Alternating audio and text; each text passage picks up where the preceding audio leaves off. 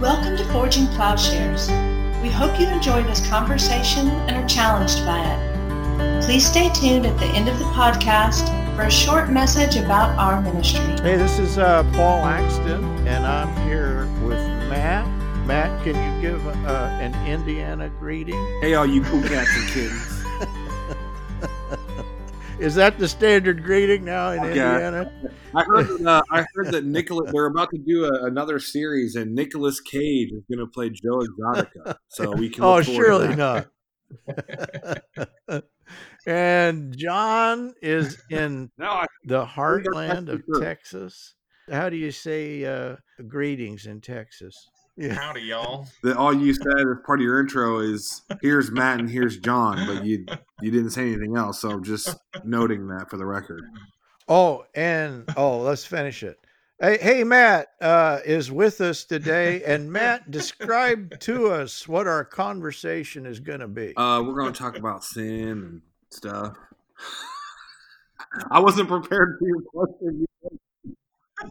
Oh, I was- That's going in, Matt. We're be talking about, you know, heaven, hell, God, the devil, sin, death, righteousness, theosis. It's gonna be great.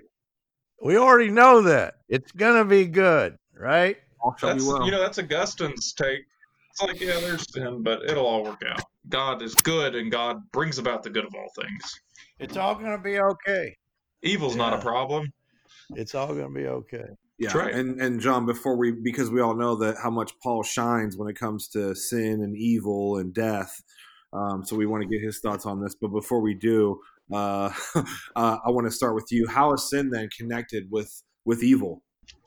Yeah, so that's uh I think it's an interesting question because it would be easy just to say, well, sin and evil are synonymous. But I think we all realize, well, it can't quite be true. And um, there's, you know, the classical way of distinguishing between moral evil and natural evil.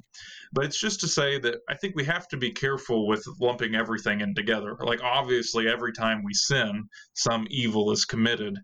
But evil itself, it can be more nuanced because evil is more about the depriving, uh, a deprivation of something's good or a perversion of something's good.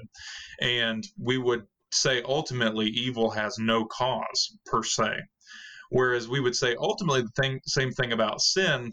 The the problem for us conceptually is that I would think nearly all of our encounters with sin is by encountering sin caused by somebody. And so it, if we begin to think that by explaining sin somehow we've explained evil, we may miss uh, what's going on there. That no, actually, uh, sin and evil are ultimately privative, even though that will never be our experience of these things. So I think it's a tricky relation between the two.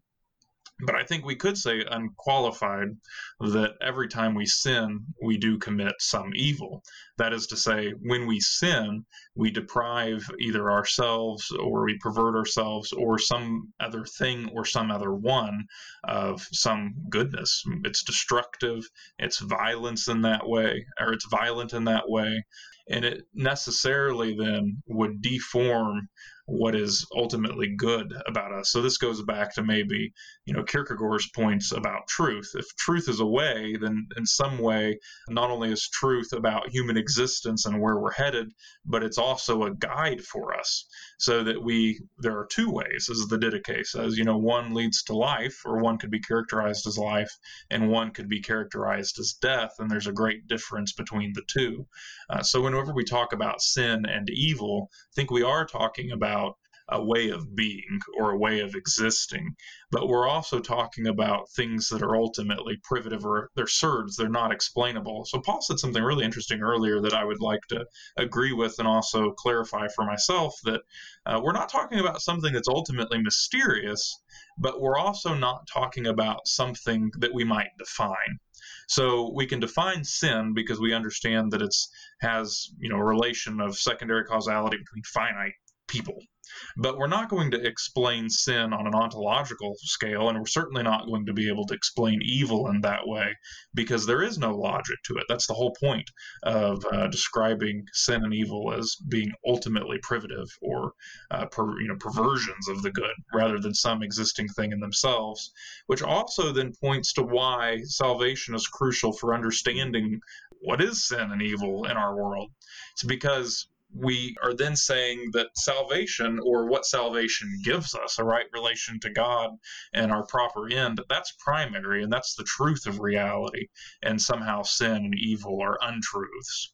Yeah and and paul we joke and you know call you the master of sin and the master of evil and the master of death and uh, you know, and it's funny, you know, but to sort of just peek behind the curtain, you know, a little bit, I think that Jonathan and I would both agree that without you, you know, you sort of introduced us ultimately, I think, to the glories of the gospel and the goodness of God and of peace and all these different things. So we joke, but we really it, it was it was so helpful for us, I think, to understand, you know, kind of the gravity of what we're talking about today with uh, with sin and and evil and death and our orientation to those types of things. So, Paul, in your estimation, then, how is sin connected with evil? Yeah, I really like what John said there, and that is that a wrong headed tendency is what is called a theodicy.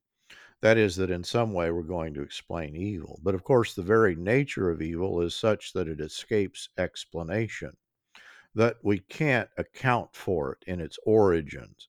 We can say some things about it. There is this category in Scripture that in some way evil seems to precede the human uh, pair, you know, that it is there in the form of the serpent. Paul will refer to the devil, that evil is this mm. malign force. Is it spiritual? Is it, you know, again, uh, I don't mm. think we need to nail it down.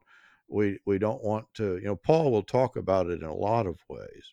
Our tendency, then, I think, maybe a, a key difference is in what John is saying that this thing does not have any ontological ground, that it is a parasite on the good, a way of understanding evil's entry or even the allowance for sin is perhaps there in Paul's description. You know, he'll he'll do this a couple of times. He's going to use the phrase right. futility, and in the Greek, the word there can mean either deception or a kind of futile suffering. And it seems to have both. But of course, he's describing creation as itself being subject to a kind of futility, a kind of surdness, if you want to put it in that way. There's two ways of, you know, reading scripture. There's two ways of understanding reality. And I don't mean the second account to in any way be a theodicy but I think it is a better understanding. That is, if we begin with creation and work our way forward and imagine that creation is a finished, accomplished fact by the time we get to Christ, I think we're going to misread what Paul is doing in Romans 8. Among the early church fathers, but certainly there in Paul, the picture is that creation is not finished if we think about creation in terms of creation ex nihilo, the, that it's creation from nothing. Jacques Lacan, by the way, does a, a, lot with this whole thing and talks about, oh, it's from the nothing. Uh, Schelling will write three projects attempting to describe, oh, it's out of the nothing. And of course, all of these things are, are a misdirection, a misunderstanding. But I think the misunderstanding is quite insightful it's there in Hegel that Hegel's going to talk about this nothingness as if it's something. And that's going to occur again and again philosophically. It's there certainly in Hegel, it's there in Eastern traditions. But I think what is being described is something that's also there in our picture of the reign of death. That the creation from out of nothing is not a process that is complete and that it will be complete in Paul's description in chapter 8, that the creation is groaning in travail. That is, this birth is still in process. The fulfillment of Christ is a fulfillment ultimately of the events of creation. We're still in the final scenes of the, the creation. One way of thinking about human relationship to, you know, where does this thing come from? Well, you know, in uh, ancient cosmologies, it was very often the case. It's even there in an Aristotelian understanding that the origin is an original chaos, that there's an original kind of dualism. And it's from out of this chaos, you know, that you get balance. Of course, I think that's wrong. Part of what is taking place in Genesis is a, a different picture of the chaos. The chaos is not a necessary part the nothing is not actually part of creation, but in fact, there is this through evil, through whatever that malign force is, or through human sin, there is an entry point and a spreading out of futility. And that's why that redemption through Christ, through a human, there is a closing of the futility. There is a closing of the nihilo, of the creation ex nihilo. That is, that the nothingness is in some way, if we think of the nothingness as the opening to futility, to suffering, that's the way Paul is going to talk about it. That human suffering, the suffering of creation, then is in and through this futility. Evil then takes this opportunity of the contingencies of creation, is maybe a way of thinking of it. That creation does have its own integrity, but it's not a completeness. It, it is a contingency. And the contingency, the finitude, is an opening then for human sin. And so if we think of human sin in terms of not a closure of creation, in other words, that there's a suspension through the entrance of sin and death, that that is a continuation of a spreading out of the futility that's undone in Christ. So that we can think of Christ as in the beginning was the Word. Well, this Word is completing creation out of nothing. Creation ex nihilo continues. That's a very different way of depicting. It's not that we necessarily account for evil, but this is the way that Paul compares it. You know, in Romans 8, he says that in comparison to the glory, that eschatologically, if we look forward to the completed glory, this suffering will fade. You know, it, it doesn't compare. You know, the sufferings then, like the pains of childbirth, you don't need the pain. And in fact, once you have the child, the pain is no, of, of no great consequence. That's the way that Paul thinks about evil and human sin that in some way, with this eschatological vision of the completion of creation, these things no longer have a place. There is no longer futility. There is no mode that we can be divided off. Spiritual, the principalities and powers. You know, he goes through there, Paul, at the end of Romans 8, he lists all those things that are part of evil, perhaps spiritual forces, angels, even uses that, principalities and powers. And then he talks about human suffering, persecutions, you know, martyrdom. And he says, none of these things then can divide us from the love of God in this new world order.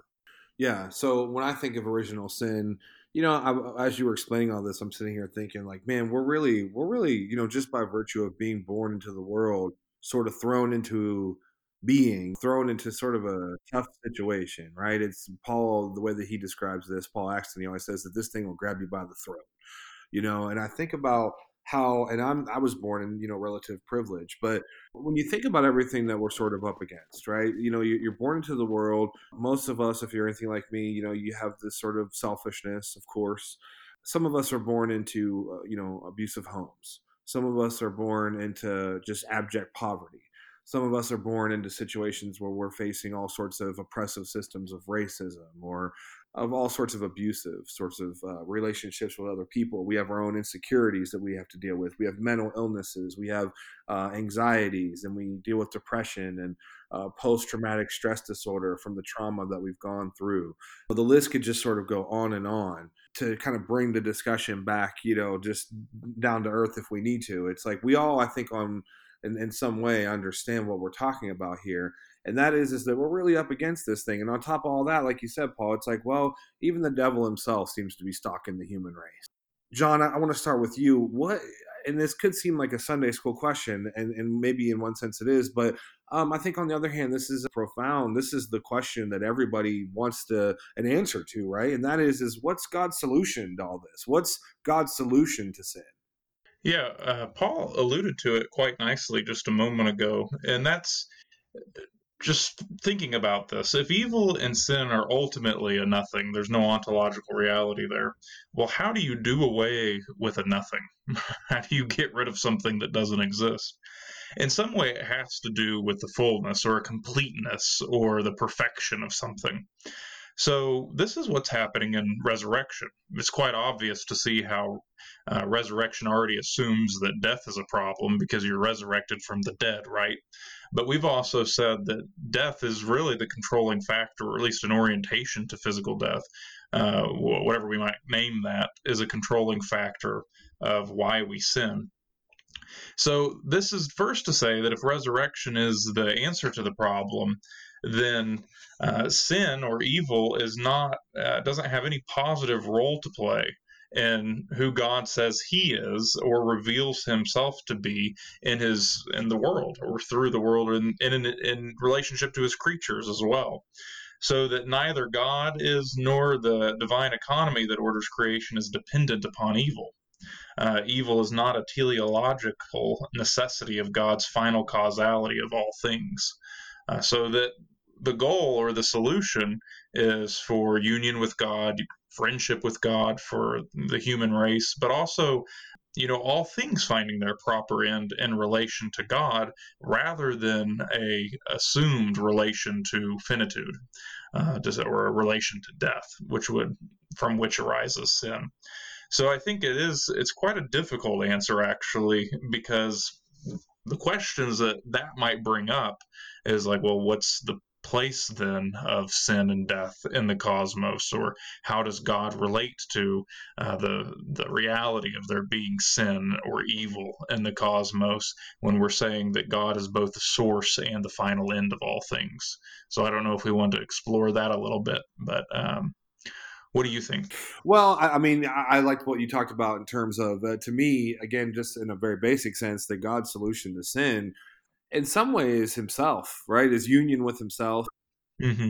Sin for me is that that's what I said at the very beginning is that obviously it's something more. I think that Paul's right that, there, that it is a cosmic force. We're up against all this stuff that we have these natural predilections towards our addictions and all this different manifests mm-hmm. itself right in all these different ways and you guys put it in, in, different language that's very helpful you know sort of seeking our, our good and sort of finite ends and things like that but for me ultimately god's solution to sin at least in my own life and in my own journey is for me to unite myself with him and to to the life of the church to the to the sacramental life mm-hmm. I think that's already overcoming what we've said is the problem, uh, the way death pervading humanity causes sin, because it's Jesus who reveals God to be the resurrection and the life. So if it's in some way a misrelation to our finitude that causes us to sin, Jesus has said, well, uh, you don't have to worry about that anymore because I am with you and I am resurrection and life, abundant life we remain finite, but we are no uh, in no way is our life dependent on our finitude. Our life is actually related to the eternal and infinite life of God. Yeah, and I, I mean, I think God's solution to sin too, in another sense, is uh, is freedom, right? That the Son truly can set set us free, you know, from those addictions, mm-hmm. from and and I think that He uses the church, you know, to help us through our problems, you know, through our friendships with uh, with people who are filled with His Spirit, you know, who love us, people who accept us. It seems again like it could be like some flaky thing, but it's not. This is what the world needs. Yeah, you and know? you know, you bring yeah. up a. I like your use of the word freedom because we would generally take freedom to mean just the opposite of choosing God, right? We would think freedom means like arbitrary choice or something like that. But if God is truly the source of all being, and if God is the end of all being, then uh, what freedom would mean would be to be free to be what we are, we ought to be, free to be who we are created to be, which would ultimately be to have a relationship with God or to have be friends of God, to have union with God in some sense. Yeah, no, I think that this really does manifest itself. When I talk to people, you, you can get this sense really quick. You know, when I tell them that your sin is not what makes you human, that like completely goes against the grain of what most people think. That's right. Like most people think that to err, you know, it's human and to forgive is divine. Like people think that what makes them human is their sin. And then so I just ask them, I say, well, then what do you say about the humanity of Jesus Christ, right? Because what we're saying as Christians is that Jesus was the truly human one and he was without sin. And so sin isn't what makes you human, it's what dehumanizes us, right? That's right. Jesus is the truly human one. And so that whole sort of illusion that uh, what you've talked about in our other podcast with the gnomic will, we can talk about it a million different ways with freedom and think we think that, oh, you know, no, my my ability to choose sin is what makes us free. But of course we've been giving a counter narrative to that saying well no that's that's enslavement and that that's the thing that christ has uh, set us free to do and that is to do his will and his will is always our good the good of the other the good of you know our neighbor of of the world and so to me that was kind of a, a mind-blowing you know realization that i guess i could buy that jesus was fully god but for yeah. me to buy he was fully human was a really tough one right yeah. but to realize that Oh well, what dehumanizes us though, what where we resign our freedom, where we resign our dignity as creatures, is when we enter into evil or into sin or the yeah. to sort of inhabit or embody the the resurrection story. I mean, it's so counterintuitive, right? Because the answer people will give to the question of like, why is there evil in the world? Is uh, people want to say, well, free will uh, and they imagine that what they have just said is the exact same thing as the good of freedom, and that's just that's totally backwards. It's an awful. It's, it's very American, in other words, right? It's like, well, even if our freedom of choice isn't good for us, we want that freedom. We want to be free to go get the coronavirus at our hairdresser or X, Y, or Z. Um, and we're going to equate that with the good of freedom. Uh, it's really just kind of mind boggling. Yeah, and I mean, Jesus is very clear about this. He says that the one who commits sin is a slave to sin. Yes. Anybody who can listen to our old podcast and listen to my story, you know, I, I can I can attest to you know the fact that Jesus was telling the truth there. It's like sin is not what makes us free. Sin is what enslaves us. And so God's solution to sin is to free us from it through through the power of the Spirit in, in, in Christ, in relationship with uh, with His church. It's theosis. It's His solution to sin is, is for us, I think, to overcome it. I was just reading, uh, you know, the Saint George MacDonald, the great Saint George MacDonald today, and he talks a lot about this. You know, he says that, well, you know, it's not that God does it all it's not that God is the one, you know, God actually gives us opportunities where He wants us to freely sort of choose the good, right? He wants us to, how He makes us free is that we reject evil and that we choose good because that's who He is. And so mm-hmm. it's not like we're just robots and we're just, it's like He really wants us to make us, you know, like Him, like Jesus, right? That's the whole point is deification he gives us i don't know if you'd want to call it an opportunity right but i mean this is also how I would also call, you know, Saint Origen. So obviously George MacDonald nor Origen are considered saints, although they both should be. Uh, but this is how Origen talks about it too. He says, well, yeah, you know, the reason why the Lord, you know, allows these these demons to tempt you is precisely so that you can vanquish them, you know, so that you can free yourself from their grip. His solution to sin is for you to have victory over it through Jesus Christ. And so, Paul, what, uh, as far as you're concerned, what do you want to add to, to what we're saying about what God's solution is to? Well, first of all, I think we should point out that the way that I previously told the story that I think Paul is telling is the whole thing is not bound up in the solution to sin. Yeah. But certainly there is the solution. In other words, that, that God's purposes are being worked out in Christ Part of those purposes certainly are an overcoming of sin, but that is not the exhaustion. That doesn't exhaust what Christ has done. So if we go back through and we think of the role that sin has played, what I was actually doing was describing what salvation is. Well, salvation then, if sin is holistic, we know that salvation and what God is doing is itself holistic. It's a systemic, it's holistic. And this is the way the New Testament will talk about it. It's a world. it's a cosmos, that it is its own, its alternative wisdom. In other words, there's the wisdom of man, which is foolishness in the sight of God, and then there's the wisdom of God.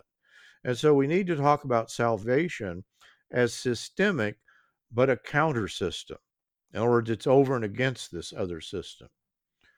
If sin is a self deception, well, actually, then we understand this is the significance of the resolution that we now have the truth, and the truth is very specific.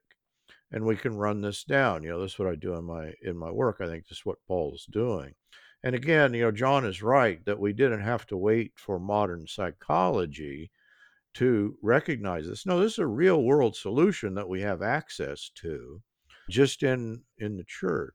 But the idea is that the revelation of Christ is apocalyptic, it's a breaking in. It is not on a continuum with human wisdom, it's a confounding of human wisdom. It's not on a continuum with the systems of this world, it is a confounding and reconstituting of the world. And so, Christ's truth, when we talk about revelation and truth, that's why it's so bizarre that you have a man on the cross, that you have the God man. You know, obviously, this is different. And it's oriented not to death, but here is life. And I think life, you know, we've talked about who God is life, love, you know, beauty, the, the idea that all of this then we have access to in Christ, that life becomes joyful, that, you know, think of the the fruits of the Spirit. One of the things, though, that I think we often miss, and of course, that forging plowshares is all about, is that peace captures this alternative. If sin is this alienation, this disruption, this breaking of relationship, what peace is, it's not just, oh, I'm not uneasy, but peace is this positive force. So if sin is a kind of you know, force. Well, certainly this peace is a force, a richness of spirituality that we gain then not through human pride, you know, there's an undoing, a specific undoing. Pride is displaced then through humility. Humility is a kind of strange thing. It's a kind of Christian virtue that's not found in the Greek lists of virtues. But for a Christian, the ocean of humility is that somebody is teachable, that they're they're open, and we're open specifically to God and His Word. So that's a, that's one way of talking about this. But of course, ultimately, what we're describing is sin is an orientation to death, undone through resurrection, undone through the death. Christ's death defeats this orientation. It's a reversal. Instead of refusing the cross he takes up the cross instead of refusing on. So as we follow him, it's not a magical thing that happens simply in the mind of God, but we can trace out this thing in our own lives that we can, Christ is a model. Uh, he's not simply an object of adoration, but he's a model for us to follow. And so the undoing of sin is there and available to us in Christ. Pictured in, you know, that's what baptism is. It, in Romans 6, he traces this out that we can participate in the death. You know, you're baptized, you die with Christ. It's not just any death, and then you're raised with Christ. That we inaugurate the life of Christ, the participation of Christ in Christ in our own lives. And so I, I think it's a real world overcoming.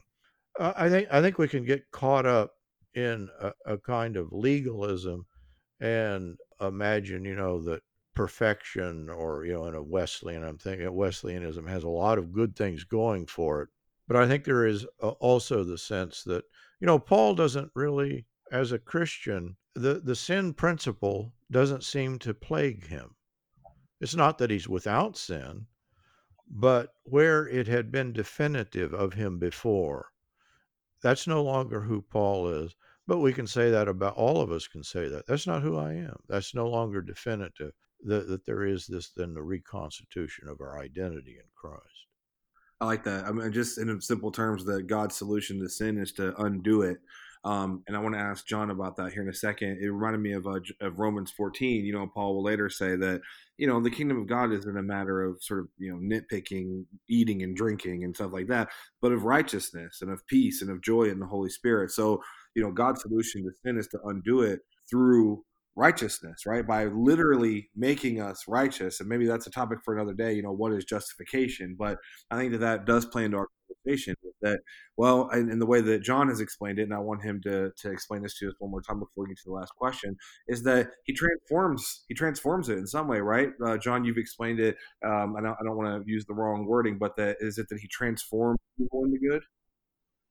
Yeah. Um, I mean, this is uh, this is this also goes back to the work of Bernard Lonergan and Robert Doran, and it's this idea that God transforms evil into the supreme good. Well, what does that mean, right?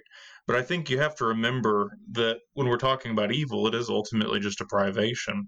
And so, what this would mean is that through the cross, we're given a way of existing that tends towards uh, perfection, that we partake of the divine nature. Now, of course that's the work of eternity so it's not like a grace dump and there it is it's very it's participatory uh, this is what Christians have long known to be true uh, when they take up ascetic disciplines. So, you know, fasting, praying, so on and so forth, working for that matter, serving others. Like we build up habits in ourselves until these virtues that come through faith uh, or virtues that come through the Spirit faith, hope, love um, these become co-natural to who we are by practicing them. And this is, you know, it's interesting because this is for us pretty much par for the course. But I guess uh, the resurgence of virtue ethics isn't all that old in uh, the Western mind. You know, maybe as late as the 1980s is when Alasdair MacIntyre starts writing about virtue ethics. And um, even if you don't buy MacIntyre's conception of that, that's just sort of taken off again and flowered in Western Christianity. But it is just this idea that we overcome evil by becoming like God. And it's, I mean, in that sense, it's not as if we're overcoming evil by some work that we do, but it's by cooperating with the grace of God that is given to us. Yeah. And John, when you told me that, what, what kind of crystallized it, at least in my mind, in simple terms, is that God took the the worst thing that's ever happened, the most evil thing that's ever happened, and that is, you know, the Son of God being crucified, and somehow transformed it into the greatest thing. Yeah. Yeah. I mean, I think even, you know, this is an interesting way of reading Joseph and Arimathea and Nicodemus taking down the body of Christ because in John's gospel, he mentions that, of course, you know, these. Nicodemus comes by night, and Joseph of Arimathea was too afraid to to be an open follower of Christ during his life. But it's almost as if in Christ's death, they've already lost the fear of death. It doesn't matter anymore. Mm-hmm. And I don't know that they even had a faith in the resurrection quite yet, but it's almost as if even before they could articulate or understand the turn that has happened for the cosmos, the cosmos itself has already made this turn to where death's teeth have been ripped out of its mouth or something like that. You know, death is no longer something to be feared, but has been tamed. That's good. That's good, and I think it transitions us into our into our last question for today to bring Douglas Campbell to the forefront. You know, he argues that peace is constitutive of a resurrection life uh, saved from sin. And so I want to start with with John and ask, what does it mean then for the resurrection life to be constituted by peace? Yeah, I think uh, you know Douglas Campbell's exact phrase is that we have a mind of peace. I don't know if I would take up that exact language, but this idea of peaceableness, or that the way the kingdom of God is pictured throughout Scripture, is a kingdom of peaceableness. Uh, well, what does that mean? I mean, of course, it means that we're at harmony with one another. It means that we're at peace with God. In Ephesians, Paul says that Jesus is our peace, um, that he has reconciled two different, you know, the two have become one new humanity in Christ, is this idea that there's no more animosity. I think what is being addressed there is, again, going back to the fact that we sin because of our orientation to death, or because we don't know what to do with the fact that we're finite and mortal, uh, would be another way of looking at that. And in that sense, what is happening is that as Christians, through the cross and through taking up the cross of Christ, Are the evils that we may remember or who we have been is transformed into the victory of God that we realize that no longer when we meet the other or even when we engage the world do we need to subdue or exclude in order that we might have more life in and of ourselves because we realize how futile that way of existence is. But we actually now have the life of God in us through the Holy Spirit that we have an abundant life and that we are to mediate and share this life with others. And that is necessarily, I think, to relate to others peaceably. We don't fear them, we don't fear what they can do to us, but we would like to share the love of God in and through ourselves, mediated by sharing life and sharing the truth of who God is in the world. Nice. And so, Paul, we want to give you the last word on this. Of course, you know, Forging Plowshares exists to transform lives and minds for the peaceable kingdom. And so we'll give you the last word on what does it mean for a resurrection life to be constituted by peace. Well, you know, I think you, you do need to state the obvious, and that is that it can't be violent. but but we have a Christianity that step one, they're missing step one. That most Christianities, I don't know if that's fair, but most Christianities do not put peace front and center as part of the necessity of what it means to be a follower of Christ. I'm afraid that what has happened is that the logic of the systems of this world have so shaped the major traditions of the church that we find ourselves in alignment with the necessity to commit acts of violence, to join in the wars of the world, violence becomes a necessity. And so peace then rises above that. Violence is not a necessity. So, all of the things that John said, you know, there is this positive peace, that it's life, that it's not a chaos, that it's no longer our job to bring harmony. You know, that's the human peace is that we would fight this war in order to establish this peace. God does this peace. God establishes this kingdom. And of course, it is a kingdom of peace and peacemakers. I cannot imagine that a church can really be a church that is not one that takes peace, nonviolence, the love of God. You know, we're not going to engage in forms of human sacrifice, human wars, even in terms of killing criminals or whatever. I think that the, for the Christian, the age for the necessity of violence has ceased. This should be the characteristic thing that forms our communities. It should be the characteristic that forms our individual personalities, our interactions with other people. John described it in, uh, you know, the absence of fear, and that's the way that Paul describes it. It's actually a phrase there in Romans 8. It's there in Hebrews that the way that the Satan takes control is in and through slavery to the fear of death. I think that explains the violence. We would put off death, we would resist death through violence. What peace means is that we have access to life through God that is not dependent upon our grab for it, our establishing it, there is a unity, a life, a peace that is available to us that we can just join, that we can just rest in. It is no longer Romans 7 kind of agonistic struggle. It's a depiction in Romans 8. You know, that's the characteristic form of the one who has put on the mind of Christ, that he's no longer controlled by the forces, the logic, the angels, the principalities and powers, the systems of this world that are over and against the peace of Christ. And so I think peace embodies, it encompasses the salvation that's available to us in Christ. This is at the very heart of the gospel. We have to enact this peace in our lives, in our communities, in certainly in a spiritual sense, a recognition of it, but also in a practical sense that we are no longer people of violence. Paul taking us out with the Kerygma. I love it. Paul, do you want to tell folks where they might be able to learn more uh, about Forging Plowshares or how they might be able to help? If you go to our website, we have a website, forgingplowshares.org. And through Forging Plowshares, we have the Plowshares Bible Institute. Our, our, next class that is coming up is in the book of Ephesians and Philemon.